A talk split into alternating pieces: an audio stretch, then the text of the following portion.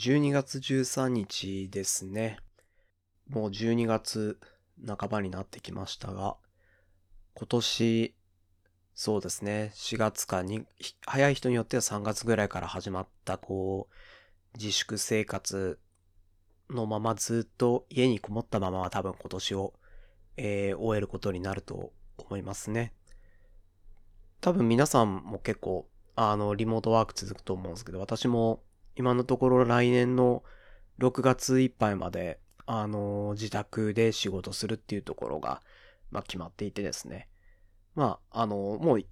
これだけ半年以上ですね、あの、在宅の生活ついて、正直、まあ、なんて言うんでしょう、慣れてきた感じもありますよね。でもまあ、慣れてきて、案外、こう、生活していて完成しないから大丈夫なんじゃないっていうふうにちょっと油断して、えー、いるところもあると思うんですけど、まあ、全国の感染者が、あのー、コロナウイルスの感染者が3000人突破したっていうですね、あの、これまで夏とかに比べて増えてきて、やっぱり、あの、インフルエンザとかと同じで、こう、寒さとか乾燥とか、えー、してると、あの、やっぱ感染が増えるんだなっていうところですよね。あの、やっぱ人間、あの、ある適度な水分がないと、あの、体の免疫機能っていうのがやっぱり正常に働かないっていうのが、えー、あるみたいなので、あのー、多分夏以上にですね、で、まあ、あの、インフルエンザと違ってワクチンもまあちょっと始まったばっかりっていうのもあるので、あの、水分を取ることでまあちょっと体をですね、私も守るようにちょっと意識して、あの、水分はですね、取るようにしています。はい。ワクチン、あれですね、アメリカとかで、あの、提供が開始されたっていうところを、言ってますね。で、なんかワクチンって言ってもいろんな種類があるみたいで、あの、通常インフルエンザの、えー、ワクチンって、あの、弱ったインフルエンザウイルスを、あの弱ったり毒がなくなったウイルスをもう注射とか、えー、鼻のスプレーとかを経由してるのが最近あるらしいんですけど、それを、経由して体に入れて、それ、その体がそのインフルエンザのウイルス見つけて、その抗体を作って、その免疫機能を高めるっていうものらしいですね。なんか不活化ウイルス、えー、不活化ワクチンっていうものだったり、なんか弱毒性なんちゃらワクチンとかなんかそんな名前ついてるらしいんですけど、で、今回、あの、コロナウイルスに対しては、なんか別のやり方で、弱毒化したウイルスを入れるのではなく、あの、抗体の塩基配列の、あの、含まれた、えー、RNA 自体を注射とか体に入れる。それで抗体を作ることを促すワクチン mRNA ワクチンっていうらしいんですけど、まあそういう形みたいでちょっと形式が違うみたいですね。うん。まあいろんな、まあ不活化とかも、その、もしかしたら今回 RNA ワクチンで抗体ができて、そこで、あの、弱毒化したコロナウイルスっていうのをゲットすることができれば、もしかしたら、あの、インフルエンザみたいに、あの、いろんな方法で対処できるワクチンっていうのが、あの、後々できてくるのかなというので、ちょっとそこは期待するところですよね。はい。うん。まあ私、あの、医療関係とか、あの、化学類とか、化学に該当するのかな？科学に該当するのかな？わかんないけど。まあちょっとそのあたりわかんないのでですね、ちょっと今後に期待するところをですね、アメリカで提供始まったんですけど、日本に来るのは、あどうなるかなっていう認可とか人体の検証とかですね、なんか時間かかりそうだなと思うので、まあ日本にいる以上はですね、ちょっとやっぱりこの、あの自粛の生活っていうのはまだまだ、あの、長期になる。もうむしろこれが当たり前になるぐらいの覚悟をしておいた方がいいかなっていうのを個人的には思ってます。はい。あの、いらん話をしましたけども、ちょっと今日の、あの、メインの話に行こうと思います。えっと、一、二つちょっとまあネタとしてあって、一つがですね、あの、今週っていうわけじゃないんですけど、12月2日にですね、あの、あ、クーバネイティスの話題です。あの、コンテナオーケストレーションツールのクーバネイティスですね。それについての話題で、クーバネイティス1.2のバージョンが、あの、12月2日に、えー、発表されて、あの、そこで、あの、どっか、どっかが使えなくなりますよ、どっか非推奨ですよ、みたいな言葉が、えー出たことに端を発して、あの、Kubernetes を使って、こう、運用、運用とかしていくにあたって、どっかが使えなくなるぞっていう言葉だけでちょっとなんか騒ぎがあったみたいで、いろんな、あの、説明記事とかが出ていたので、ちょっと正直私、あの、Kubernetes は、あの、使ってないので、ちょっと、あの、詳細はわからないというか、あれなんですけど、しょわわからないというわけじゃなくて、あの、あんまり、こう、厳密には話せないんですけど、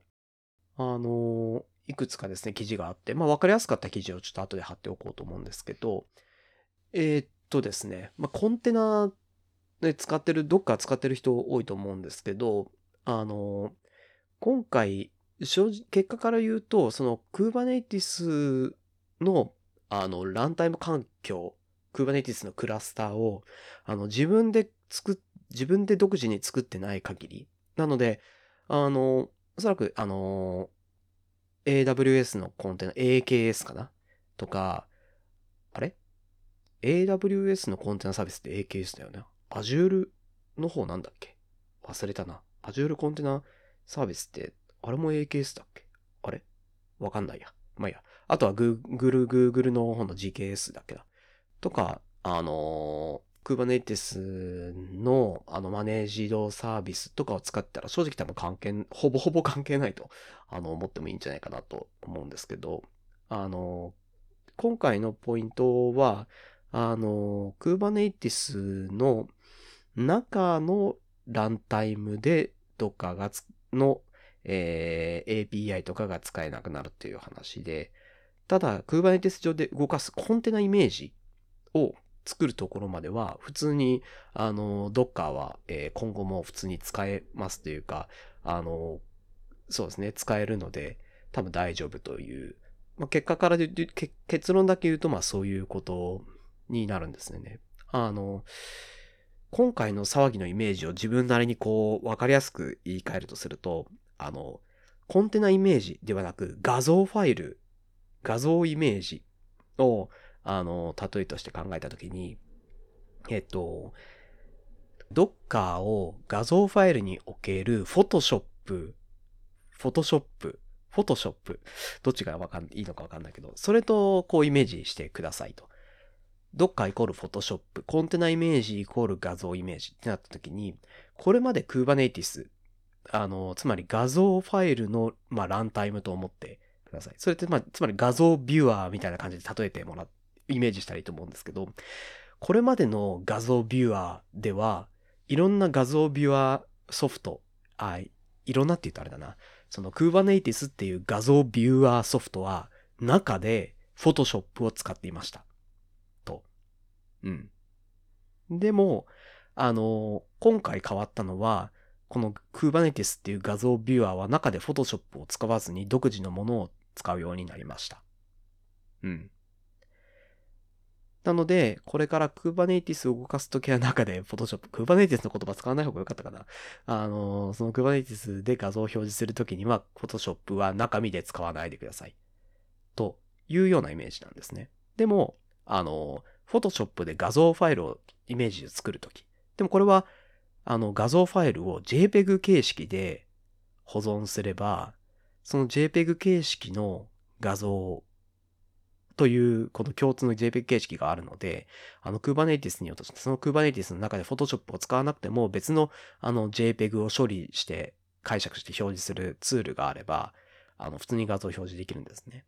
なので、あの、Photoshop で、あの、JPEG 形式の画像を書き出せば、別に画像ビュアーの中で Photoshop を使っていなくても、その画像ビュアーは JPEG を正常に表示してくれますよ。だから、Photoshop も、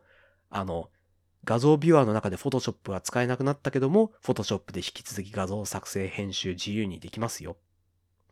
これが今回のイメージと同じかなと思うんですね。すみません。逆に分かりづらいかもしれないんですけど、あのーそういうことに例えられるかなと思います。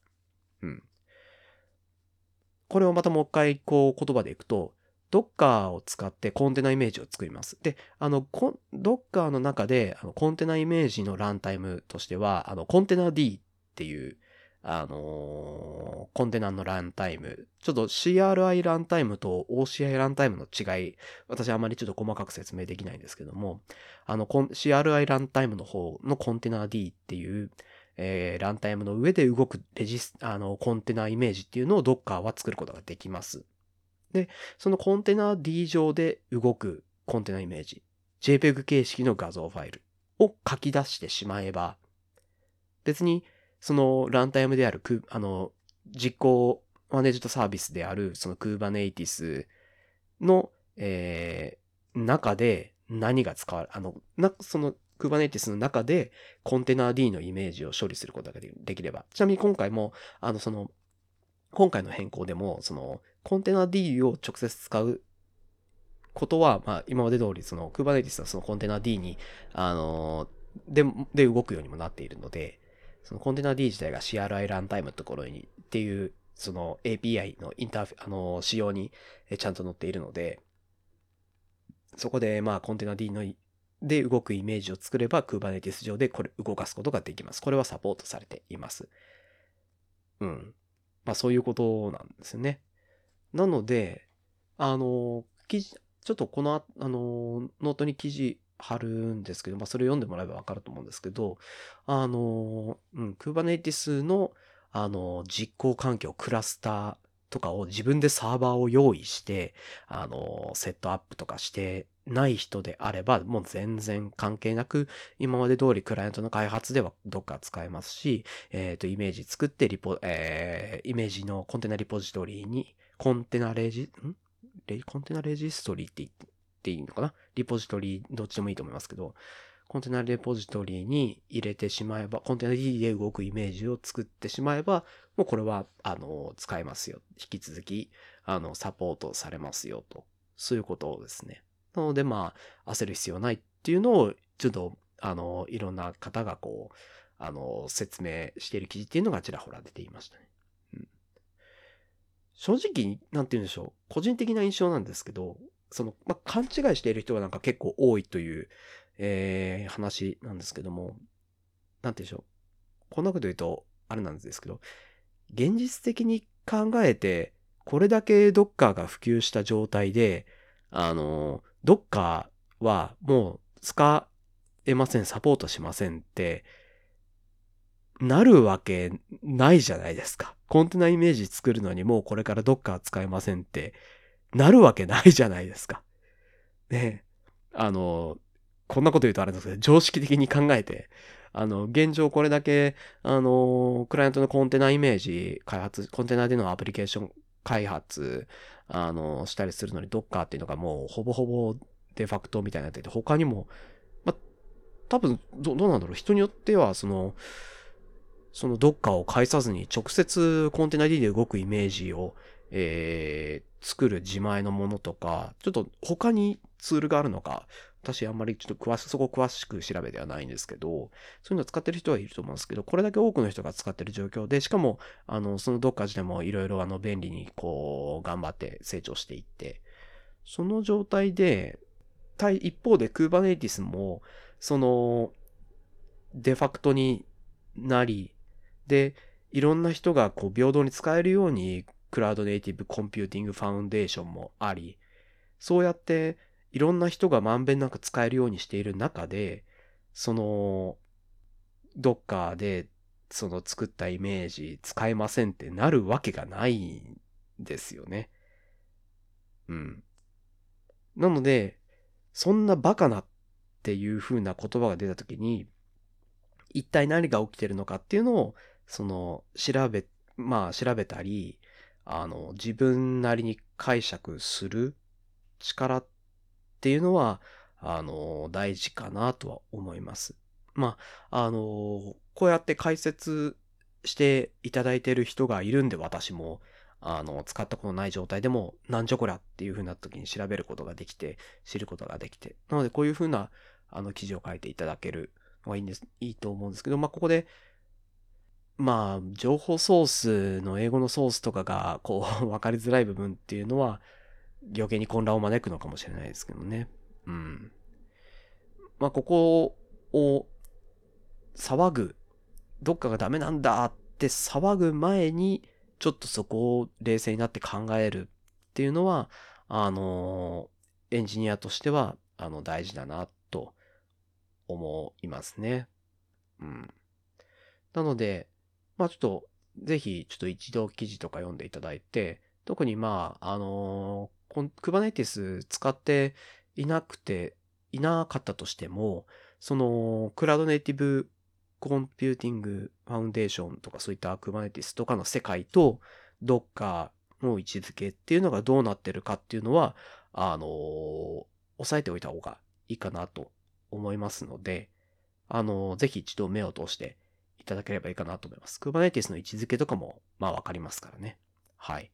とりあえず、一旦まあこの紹介まででした。うん。えっと、二つ話題をするっていう話だったんですけど、あの、一個一個の話題がちょっと大きく なってしまったので、あの今回はちょっと試みでですね、前回も話したと思うんですけど、エピソード長さをですね、ちょっとあの調整したいと思ってるので、ちょっと次の話題はですね、あの別エピソードっていう形で、まあその2っていう感じで、えー、起評し、起評というか、あの投稿してみようと思いますので、あのもう1エピソード、あのお付き合いいただければと思います。ここまで聞いていただいてありがとうございました。